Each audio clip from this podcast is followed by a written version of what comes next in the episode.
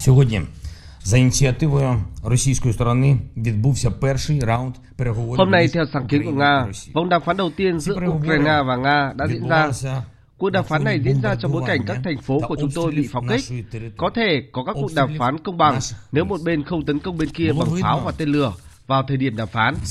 Chúng tôi không chấp nhận các chiến thuật như vậy của Nga. Đến nay, không có kết quả như mong muốn. Nga đã nêu quan điểm của mình và chúng tôi đã tuyên bố phản đối, mong muốn kết thúc chiến tranh. Tuyên bố của Tổng thống Ukraine Zelensky cho thấy cả hai bên đã không đạt được mục tiêu trong cuộc đàm phán đầu tiên. Chính quyền của Tổng thống Zelensky muốn đối thoại để chấm dứt tình trạng đổ máu tại Ukraine, nhưng khẳng định không nhượng bộ.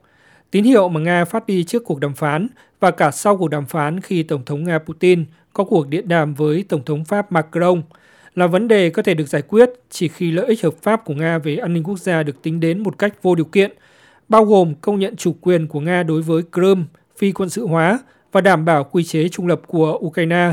Chính vì vậy, cuộc đàm phán đã kết thúc mà không đáp ứng được yêu cầu của cả hai bên. Người đứng đầu đoàn đàm phán Nga, ông Vladimir Medinsky cho biết thêm. Да, вот только, только что закончились переговоры с украинской стороной. Cuộc đàm phán với phía Ukraine vừa kết thúc. Chúng tôi đã thảo luận chi tiết về tất cả các mục trong chương trình nghị sự. Chúng tôi đã xác định một số điểm chung. Và quan trọng nhất, chúng tôi nhất trí tiếp tục đàm phán. Các cuộc đàm phán tiếp theo sẽ diễn ra trong những ngày tới tại biên giới Ba Lan và Belarus. С руководством страны. Hiện cuộc xung đột giữa Nga và Ukraine đã lan sang nhiều bên.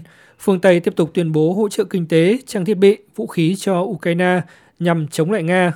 Đại diện cấp cao về chính sách an ninh và đối ngoại của EU, ông Joseph Borrell thông báo.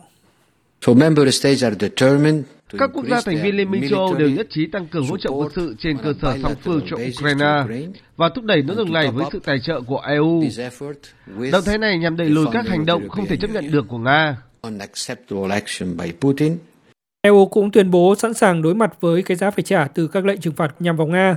Theo ông Joseph Borrell, các biện pháp trừng phạt sẽ gây ra phản ứng dữ dội và Liên minh châu Âu phải sẵn sàng trả giá này ngay từ bây giờ, bởi nếu không cái giá sẽ còn lớn hơn nhiều trong tương lai. Ông đồng thời cảnh báo, dù muốn hay không, song năng lượng sẽ không nằm ngoài cuộc xung đột.